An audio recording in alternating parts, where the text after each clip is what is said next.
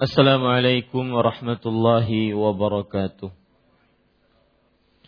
بسم الله الرحمن الرحيم إن الحمد لله نحمده ونستعينه ونستغفره ونعوذ بالله من شرور أنفسنا وسيئات أعمالنا من يهده الله فلا مضل له ومن يضلل فلا وأشهد أن لا إله إلا الله وحده لا شريك له وأشهد أن محمدا عبده ورسوله. يا أيها الذين آمنوا اتقوا الله حق تقاته ولا تموتن إلا وأنتم مسلمون. يا أيها الناس اتقوا ربكم الذي خلقكم من نفس واحدة وخلق منها زوجها وبث منهما رجالا كثيرا ونساء واتقوا الله الذي تساءلون به والأرحام إن الله كان عليكم رقيبا. يا أيها الذين آمنوا اتقوا الله وقولوا قولا سديدا يصلح لكم أعمالكم ويغفر لكم ذنوبكم. ومن يطع الله ورسوله فقد فاز فوزا عظيما. أما بعد فإن أصدق الحديث كتاب الله وأحسن الهدي هدي محمد صلى الله عليه وعلى آله وسلم وشر الأمور محدثاتها وكل محدثة بدعة وكل بدعة ضلالة وكل ضلالة في النار.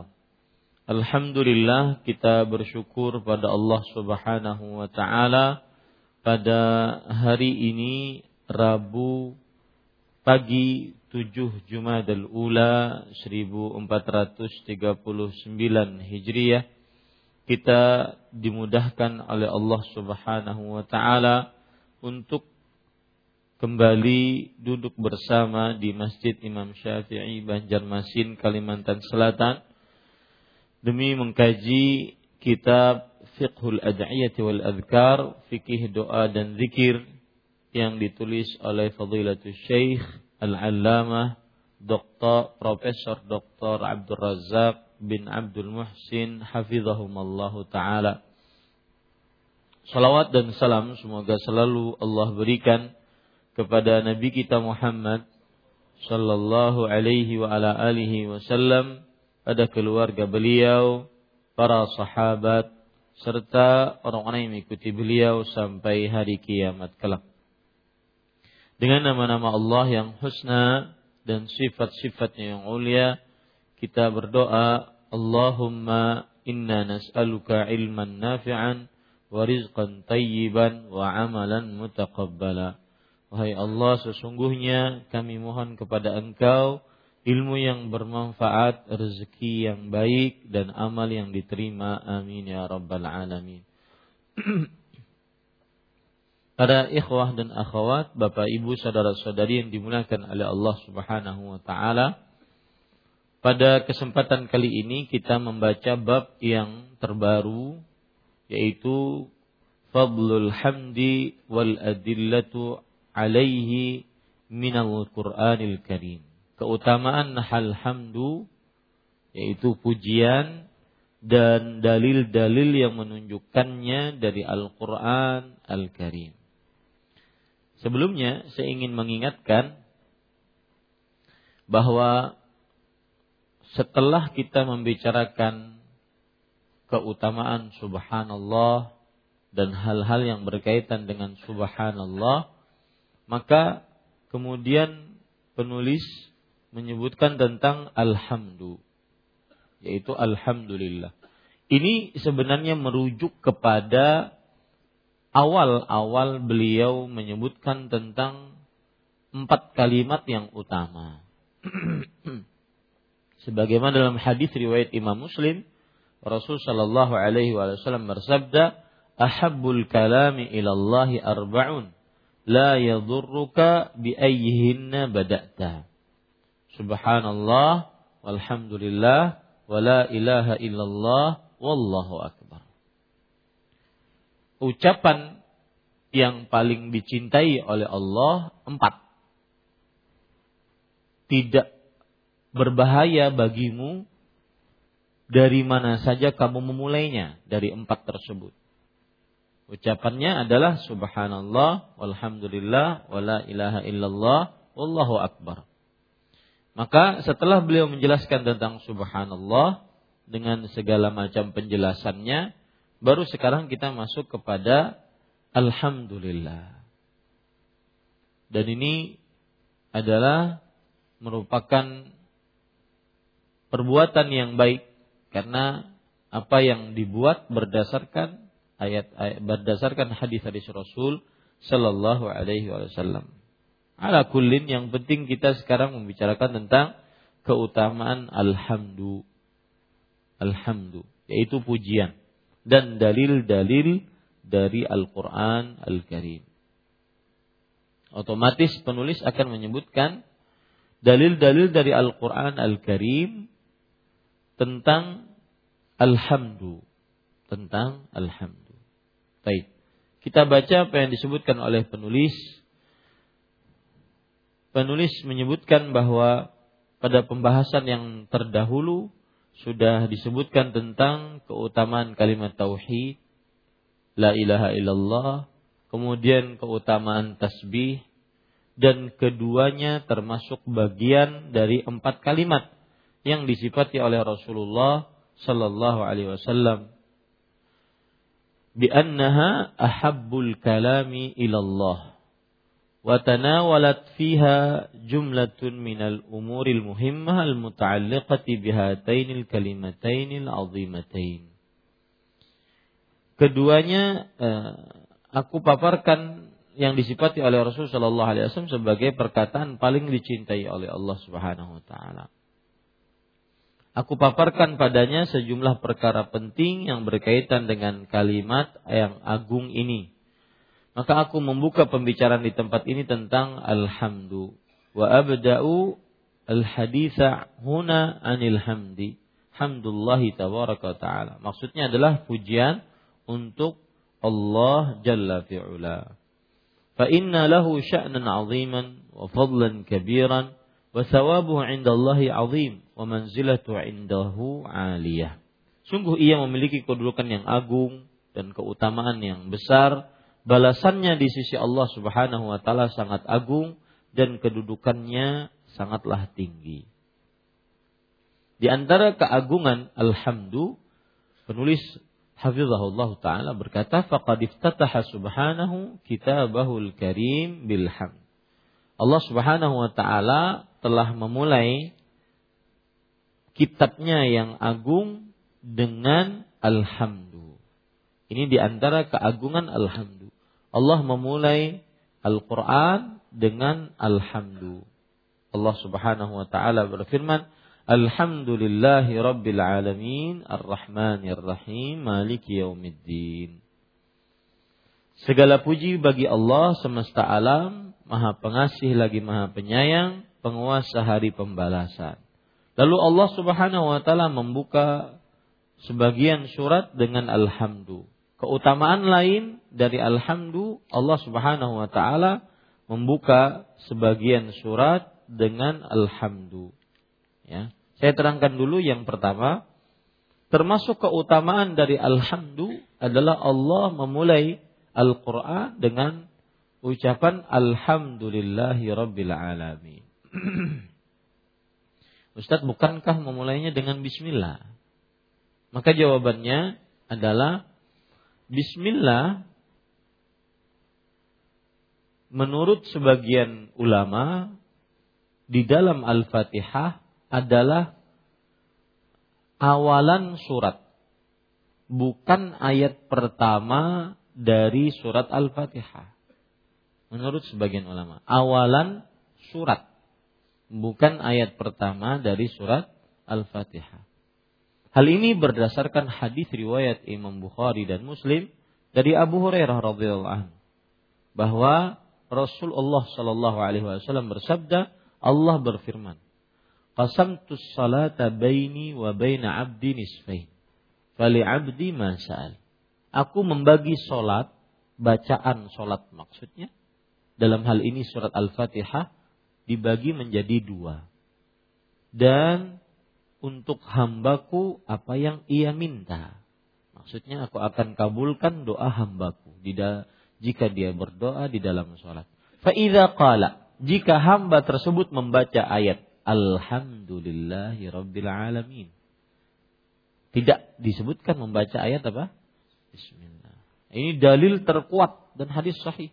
Dalil terkuat bahwasanya eh, Al-Fatihah Bismillahnya hanya awalan surat, bukan awal ayat.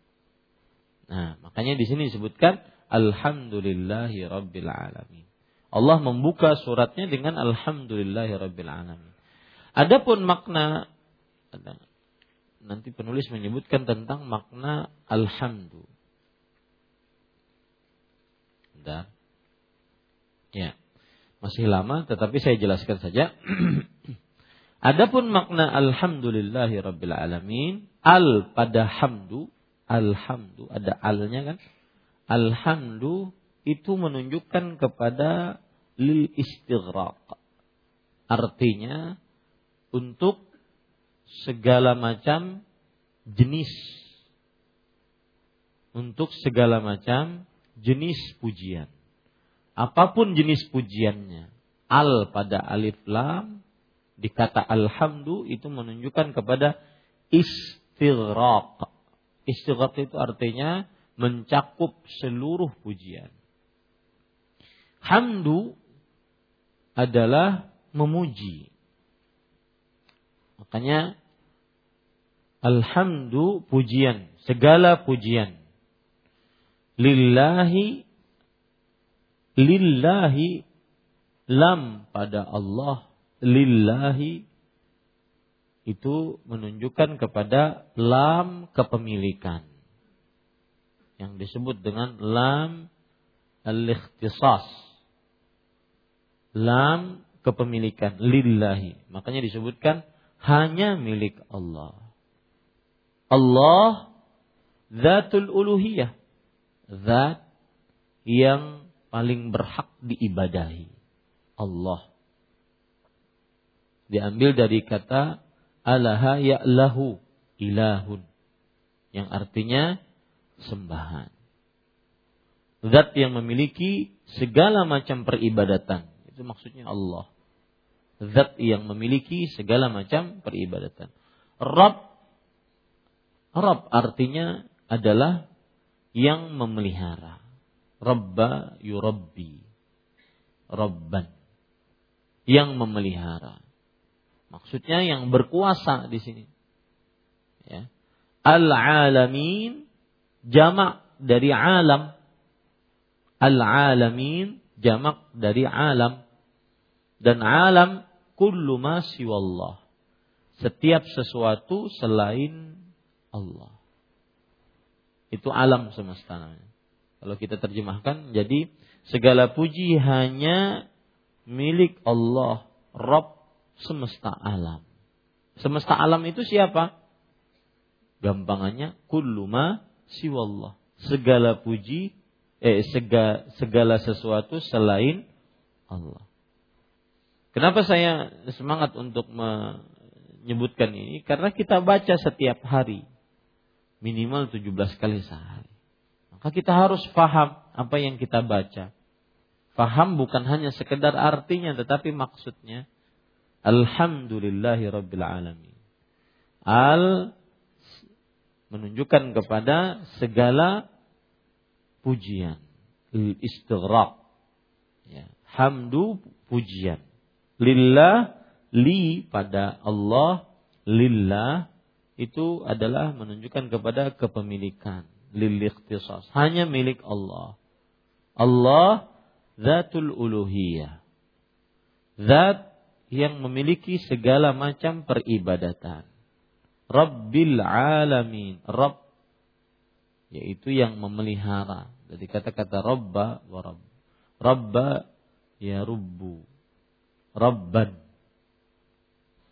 Dan maksudnya adalah berkuasa. Al-alamin jamak dari alam.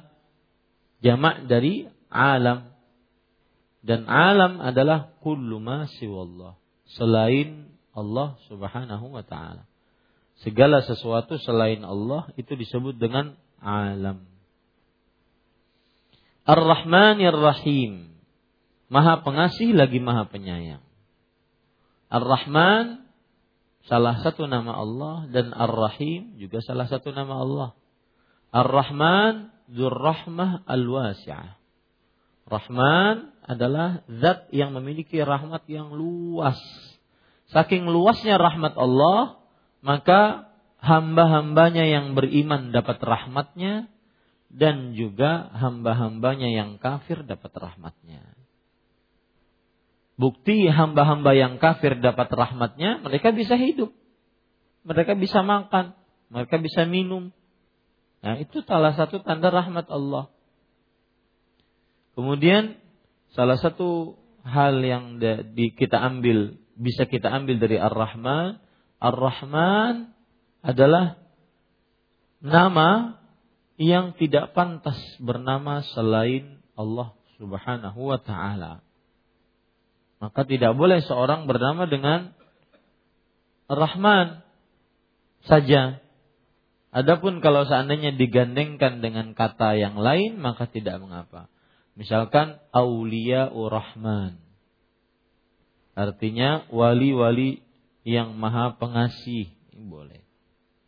Tapi kalau seandainya dia menjadi awalan, maka ini tidak diperbolehkan. Rahman Aulia. Ini nanti yang maha pengasih terhadap wali-wali. Nah, ini tidak boleh. Pokoknya kalau menjadi awalan tidak boleh kecuali untuk Allah Jalla fi'ula. Ya, ini salah satu makna dari Ar-Rahman. Zat yang memiliki rahmat yang sangat luas. Adapun Rahim, zat yang memiliki rahmat yang Eh, mutawasilah, rahmah al-wasilah. Zat yang memiliki rahmat yang terus menerus. Kalau tadi luas, ini terus menerus. Dan terus menerusnya ini hanya untuk orang-orang beriman. Makanya Allah Subhanahu wa taala berfirman, "Wa kana bil mu'minina rahima." Dan Allah Subhanahu wa taala penyayang, sangat penyayang terhadap orang-orang yang beriman. Sebagaimana disebutkan oleh Allah Subhanahu wa taala di dalam Al-Qur'an, "Wa kana bil mu'minin rahimah" surat Al-Ahzab surat ke-33 ayat 43. Kemudian salah satu hal yang perlu kita ketahui tentang Ar-Rahim boleh makhluk bernama dengan rahim. Boleh makhluk bernama dengan rahim seperti Nabi kita Muhammad sallallahu alaihi wasallam di dalam surat At-Taubah Laqad ja'akum rasulun min anfusikum azizun alaihi ma'anitum harisun alaikum bil mu'minina raufun rahim. Sungguh telah datang kepada kalian rasul dari diri kalian beliau sangat berat dengan apa yang kalian rasakan. Sangat berat dengan apa yang kalian rasakan. Dan sangat gigih agar kalian mendapatkan kebaikan. Dan beliau sangat lembut dan penyayang terhadap orang-orang beriman. Kata-kata penyayang rahim. Nah, ini menunjukkan bahwa makhluk pun boleh bernama rahim. Malik yaumiddin. Malik beda dengan Malik yang tidak pakai ma.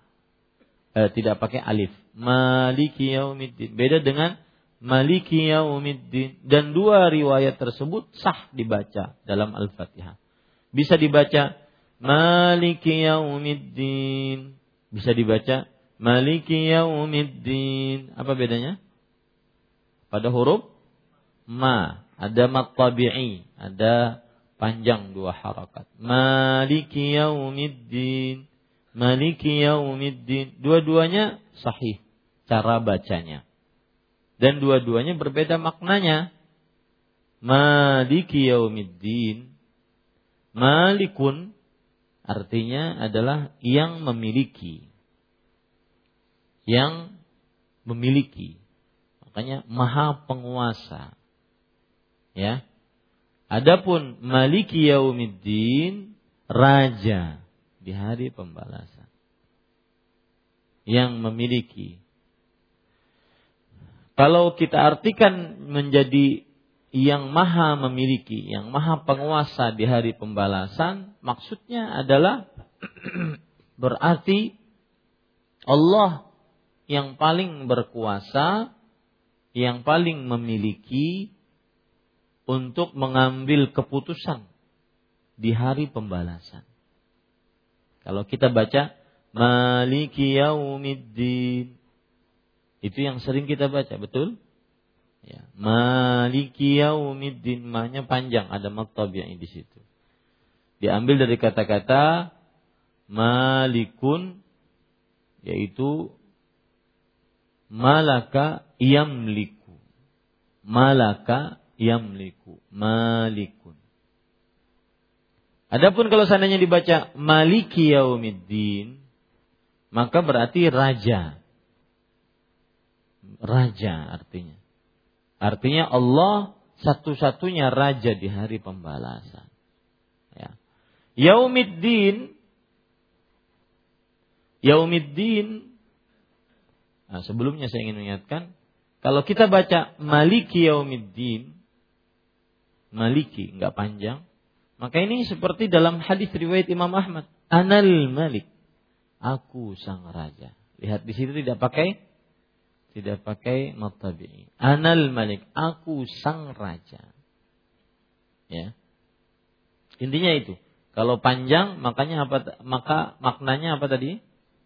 Yang maha penguasa, ya, yang maha memiliki, menguasai. Menguasai apa? Menguasai keputusan di hari kiamat, di hari pembalasan. Kalau Malik yang artinya raja, maksudnya Allah lah pada saat itu raja satu-satunya. Tidak ada raja-raja yang menandingi Allah saat itu. Kenapa dikhususkan dengan Yaumiddin, hari pembalasan? Karena di dunia masih ada raja. Meskipun kuasanya tidak seperti kuasa Allah. Sedangkan di akhirat yang berkuasa hanya Allah. Yang menjadi raja hanya Allah. Yaumiddin, hari, yaum, hari, ad-din, ada beberapa makna dalam agama, di dalam ayat Al-Quran. Ada yang maksudnya ad-din adalah ad-din adalah amalan. Ad-din artinya amalan. Sebagaimana firman Allah Subhanahu wa taala di dalam Al-Qur'an yaitu banyak ayat di antaranya hunafa'a mukhlisina lahud din. Beribadalah kepada Allah dengan lurus, ikhlas kepadanya dalam menegakkan amalan. Ad-din di sini adalah amalan. Kemudian juga Allah Subhanahu wa taala berfirman tentang e, Nabi Ibrahim alaihissalam. Yaitu barang siapa yang mencari man yabtaghi ghairal islami dinan. Barang siapa yang mencari selain agama Islam, selain Islam sebagai din, falan yuqbala minu maka tidak diterima darinya. Itu berarti dari amalan. Maka amalannya tidak diterima darinya. Selain amalan Islam. Ya selain amalan Islam. Ini salah satu makna dari ad-din amalan. Makna ad-din yang lain adalah al jaza alal amal balasan atas amal balasan atas amal. Jadi ad-din itu bisa amalan itu sendiri, ad-din bisa balasan atas amal. Makanya di sini disebutkan Malik Yaumiddin. Hari eh, ma, raja di hari pembalasan. Pembalasan atas amal. Ya, pembalasan atas amal. Di sana ada makna yang ketiga. Ad-din maknanya adalah al-i'tiqad. Keyakinan.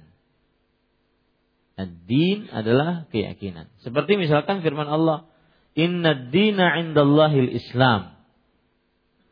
Sesungguhnya agama yang paling dicintai di sisi Allah adalah agama agama Islam. Surat Ali Imran, surat ketiga ayat 19. Ya, ini. Jadi ada tiga makna amalan, kemudian balasan atas amal, kemudian keyakinan. Nah, kalau dalam ini mana yang lebih tepat? Malik Yaumiddin. Raja pada hari amalan, betul? Enggak. Pada hari pembalasan pemberian pahala atas amalan. Makanya antum nanti dapat banyak kata-kata ad-din itu dalam agama. Seperti misalkan la ikraha fid din. Tidak ada paksaan dalam ad-din. Maksudnya apa ini? Amalan, pahala atas amalan atau agama? Nah, keyakinan. Ya. Tidak ada paksaan dalam keyakinan. Kemudian juga ketika Allah berfirman surah Asy-Syu'ara ayat 2, eh, 2 surat 26 ayat 82 waghfir li khati'ati yaumaddin. Ampuni dosa-dosaku pada hari ad-din. Pada hari pembalasan. Nah itu mudah nanti antum memahaminya. Dan ini menunjukkan kayaknya bahasa Arab. Ya makanya dipilih sebagai bahasa agama ya dan siapa yang bisa ya, atau ingin memahami agama secara maksimal, maka dia wajib belajar bahasa Arab. Ya. Kita lanjut sekarang. Sudah paham insyaallah ya apa yang dibaca sebagian dari soal Fatihah tadi. Dan saya berharap Al-Fatihah yang kita wajib baca setiap sali sholat itu dipahami artinya, maknanya, tafsirannya. Kalau tadi kan sambil kita memahami arti dan tafsirannya. Maka semestinya itu yang kita kita pelajari ya. Karena dibaca setiap so, setiap sholat ya, wajib setiap sholat kita baca. Yang kedua, Allah membuka sebagian surat dengan alhamdulillah. Ini menunjukkan keutamaan alhamdulillah.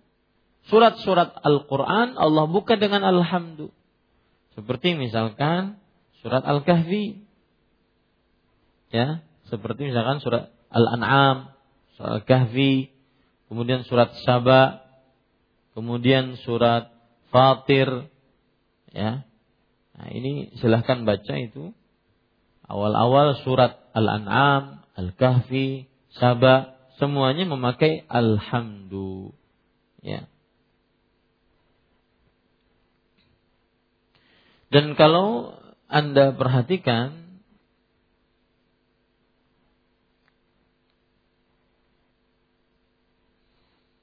awal-awal surat tadi Allah Subhanahu wa taala mulai dengan alhamdulillah. Dan setelahnya Allah menunjukkan kekuasaannya. Misalkan surah Al-An'am. Alhamdulillahilladzi khalaqas samawati wal arda wa ja'ala adh-dhulumati wan nur. kafaru Segala puji hanya milik Allah yang telah menciptakan langit dan bumi dan menjadikan gelap dan cahaya.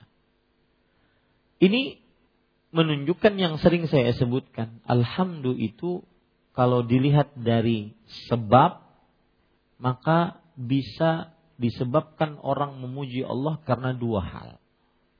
Orang memuji Allah karena dua sebab. Sebab yang pertama adalah karena melihat kuasa, kesempurnaan kuasa Allah. Segala puji hanya milik Allah yang telah menciptakan langit, dan bumi, menjadikan kegelapan dan cahaya, petunjuk dan e, kesesatan. Segala puji hanya milik Allah. Ini yang sering saya ucapkan bahwa alhamdulillah dilihat dari sebab karena kenapa? Karena melihat kuasa eh, kesempurnaan kuasa Allah. Begitu juga nih, alhamdulillahilladzi anzala ala 'abdil kitab wa lam yaj'alhu iwaja. Segala puji hanya milik Allah yang telah menurunkan Alkitab atas hambanya dan tidak menjadikan padanya kebengkokan. Ini juga, nah kalau ini ayat ini soal Al-Kahfi ini Ayat ini menunjukkan pujian karena pemberian. Itulah dua sifat, dua sebab kenapa orang memuji Allah. Yang pertama, orang memuji Allah karena melihat kesempurnaan kuasa Allah. Yang kedua, orang memuji Allah karena dapat nikmat dari Allah.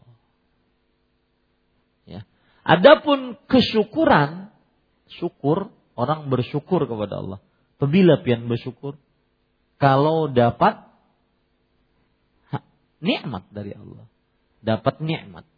Ya. Nikmat harta, nikmat anak, nikmat bini, nikmat keluarga yang sakinah, nikmat pekerjaan. Kalau dapat nikmat, baru dia bersyukur. Nah, ini berarti sebab bersyukur hanya satu saja. Sedangkan sebab memuji berapa tadi? Dua. Berarti mana yang lebih luas? Pujian. Ya, memuji. Memuji Allah itu lebih luas. Kita nggak dapat nikmat tapi kita melihat yang megah, mewah, indah dari dunia ini, kita langsung puji Allah. Masya Allah. Alhamdulillah. Subhanallah. Kita puji Allah subhanahu wa ta'ala. Dan kalau kita dapat nikmat, kita memuji Allah plus juga kita ber bersyukur. Itu bedanya syukur dengan alhamdulillah. Paham Pak? Ya. Makanya Allah menyebutkan dalam surah Al-Fatihah bukan asyukru lillahi rabbil alamin bukan. Alhamdulillahi rabbil alamin. Kenapa? Karena alhamdulillah lebih luas. Nah itu sebabnya.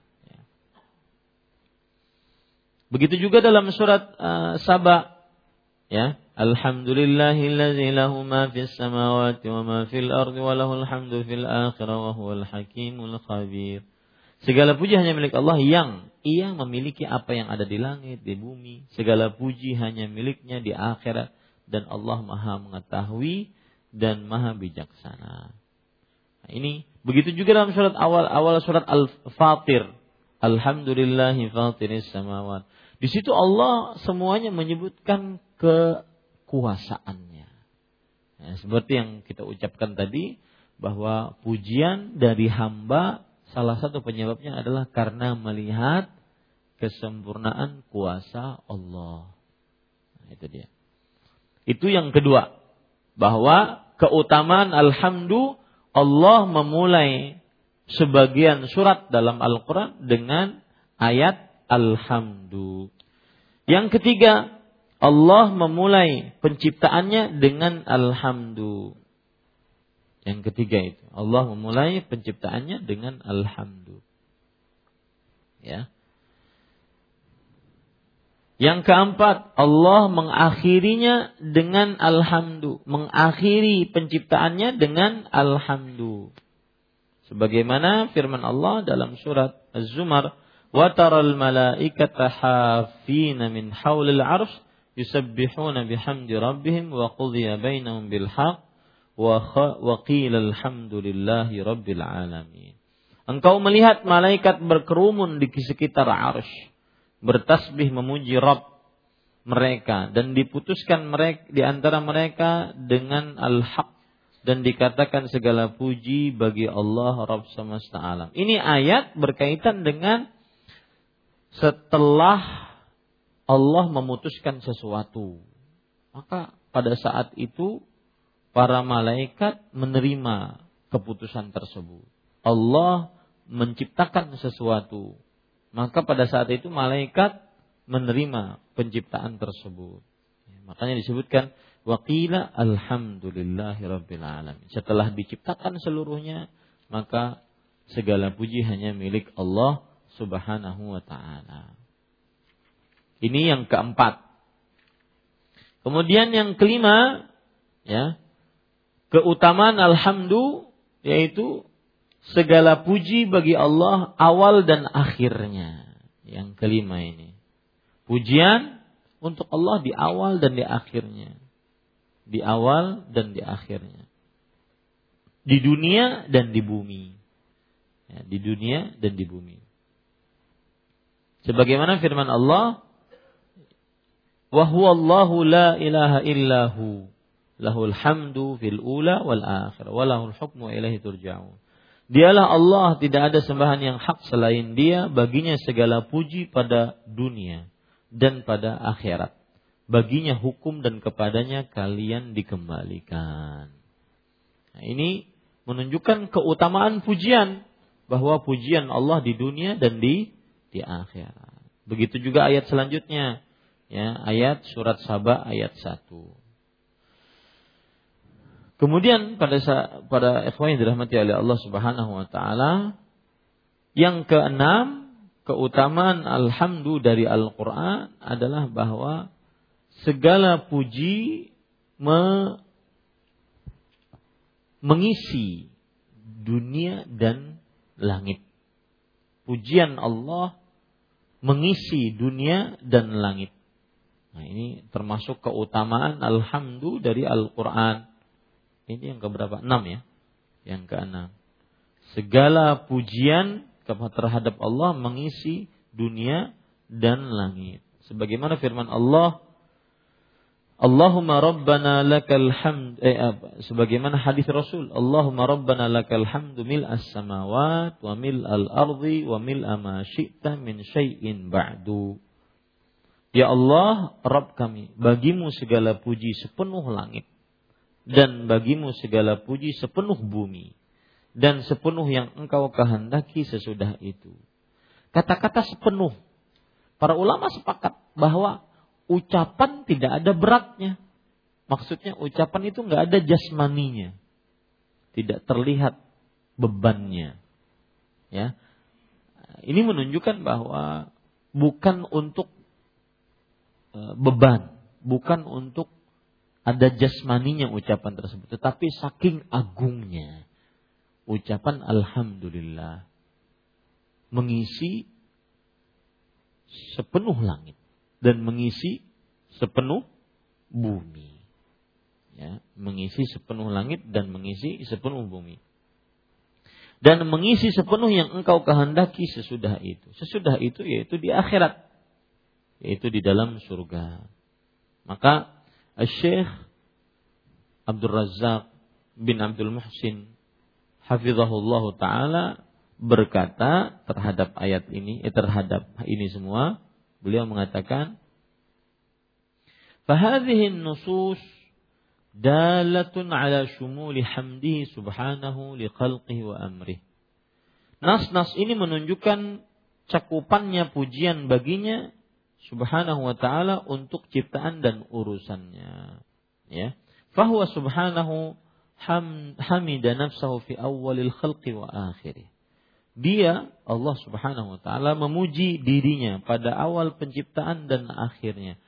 Allah memuji dirinya sendiri di awal penciptaan langit dan bumi. Wa indal amri wa syara' dan ketika memerintah dan ketika menetapkan syariat wa hamida nafsahu ala rububiyyatihi lil alamin. Dan dia memuji dirinya atas rububiyahnya bagi alam semesta. Wa hamida nafsahu ala tafarrudihi bil ilahiyah wa ala hayatih. Dan dia memuji dirinya atas keesaannya dalam hal peribadatan dan kehidupannya. Wa hamida nafsahu ala imtina'i intisafihi bima la yaliqu bikamalihi min ittikhadil walad syarik wa muwalati ahadin min khalqihi li hajatihi ilaihi. Dia memuji dirinya atas kemustahilan baginya memiliki sifat yang tidak sesuai dengan kesempurnaannya. Seperti mengambil anak, ada sekutu, bersikap loyal terhadap sesuatu di antara ciptaannya. Karena kebutuhannya terhadap hal itu. Allah memuji dirinya atas semuanya ini. Ya. Hal ini disebutkan oleh Allah di dalam Al-Quran surat Al-Isra ayat 111. Wa qulil hamdulillah alladzi lam yattakhid waladan wa lam yakun syarikun fil mulk wa lam yakun lahu waliyyun minadh-dhul wa kabbirhu takbira. Ini ayat ini agung, Pak. Ayat ini agung dan ayat ini adalah sebab seseorang senantiasa mentauhidkan Allah. Mari kita pelajari dalam hal lima menit ini. Lihat, katakanlah segala puji bagi Allah yang tidak mengambil anak. Allah kenapa menjadi satu-satunya yang berhak disembah? Karena tidak punya anak.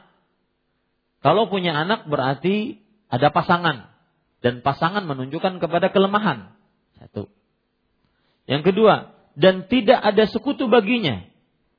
Allah, kenapa satu-satunya yang berhak disembah? Karena tidak ada yang menyamainya. Yang menandinginya. Dua. Yang ketiga, dan tidak ada baginya wali karena kehinaan. Maksudnya, Allah kenapa satu-satunya yang berhak disembah? Karena Allah tidak memerlukan sesuatu. Sehingga Allah Subhanahu wa taala merasa hina terhadap sesuatu tersebut. Ya. Dan bertakbirlah kepadanya dengan sebenar tanda takbir. Makanya Allah itu maha agung. Allah satu-satunya yang paling pantas disembah. Nah, ini yang membuat kita semakin kuat tauhidnya dengan memahami zat Allah. Allah itu tidak punya anak, karena kalau punya anak berarti punya pasangan, menunjukkan kepada kelemahan. Allah tidak punya sekutu semisal dengannya ataupun yang menandinginya. Karena kalau seandainya ada yang menandinginya, menunjukkan kepada kelemahan. Yang ketiga, Allah tidak punya seorang yang Allah bersandar kepadanya. Seorang wali, seorang Allah yang dekat dengannya. Ya, Allah bersandar kepadanya dengan hina. Karena kalau seandainya seperti itu menunjukkan kepada kehinaan dan ketidaksempurnaan, maka Allah terlepas dari tiga ini semua. Dari anak, dari sekutu, dari penolong. Sedangkan kaum Yahudi Nasrani senantiasa melakukan penyimpangan pada tiga ini. Nah, itu dia. Itu yang membuat kita semakin kokoh beriman kepada Allah. Membuat kita di atas ilmu menyembah Allah. Kenapa engkau menjadikan Allah satu-satunya yang berhak diibadahi? Ada orang pak uh, ngirim pertanyaan kepada saya. Dia mengatakan, Ustadz, tolong ada syubhat di dalam diri saya.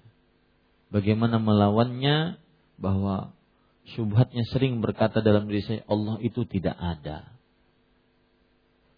Allah tidak ada kata dia. Itu syubhat yang ada dalam hatinya. Dan antum bersyukur kalau ketika tidak punya syubhat itu. Karena itu berarti masih di atas fitrah. Allah tidak ada. Maka jawabannya sebenarnya mudah. Jawabannya adalah dirinya sendiri. Kalau seandainya kau menganggap Allah tidak ada, maka Siapa yang menciptakanmu? Oh, saya kan berasal dari bapak dan ibu saya. Tapi siapa yang menciptakan bapak dan ibumu? Kakek dan nenek saya. Siapa yang menciptakan kakek dan nenek? Buyut-buyut saya. Siapa yang menciptakan buyut-buyutnya? Dan dia tidak akan pernah bisa jawab kecuali akhirnya ada sang pencipta. Itulah Allah. Nah, di situ pentingnya belajar al-aqi al-usul asalah. Tiga landasan utama yang saya baca setiap malam Jumat di Masjid Utsman bin Affan. Ya, tiga landasan utama karena di situ dipelajari tentang rububiyah Allah, kuasa Allah Subhanahu wa taala. Ini para ikhwah dan waktu saya ke, e, berkunjung ke Madinah November kemarin.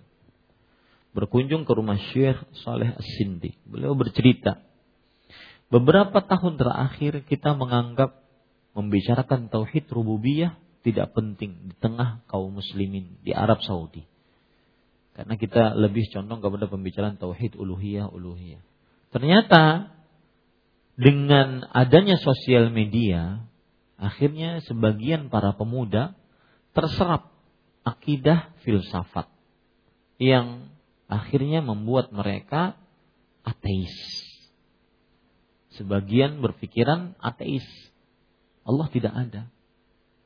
Timbul selalu pertanyaan-pertanyaan, siapa yang menciptakan kamu? Allah itu nggak ada. Maka obatnya sebenarnya membaca matan itu tiga landasan pokok akidah Islam. Ya, ini para ikhwan. Jadi jawabannya mudah yang seperti itu. Nah, kembali ke permasalahan tadi, kenapa Allah satu-satunya yang diibadahi? Karena Allah yang berkuasa satu-satunya.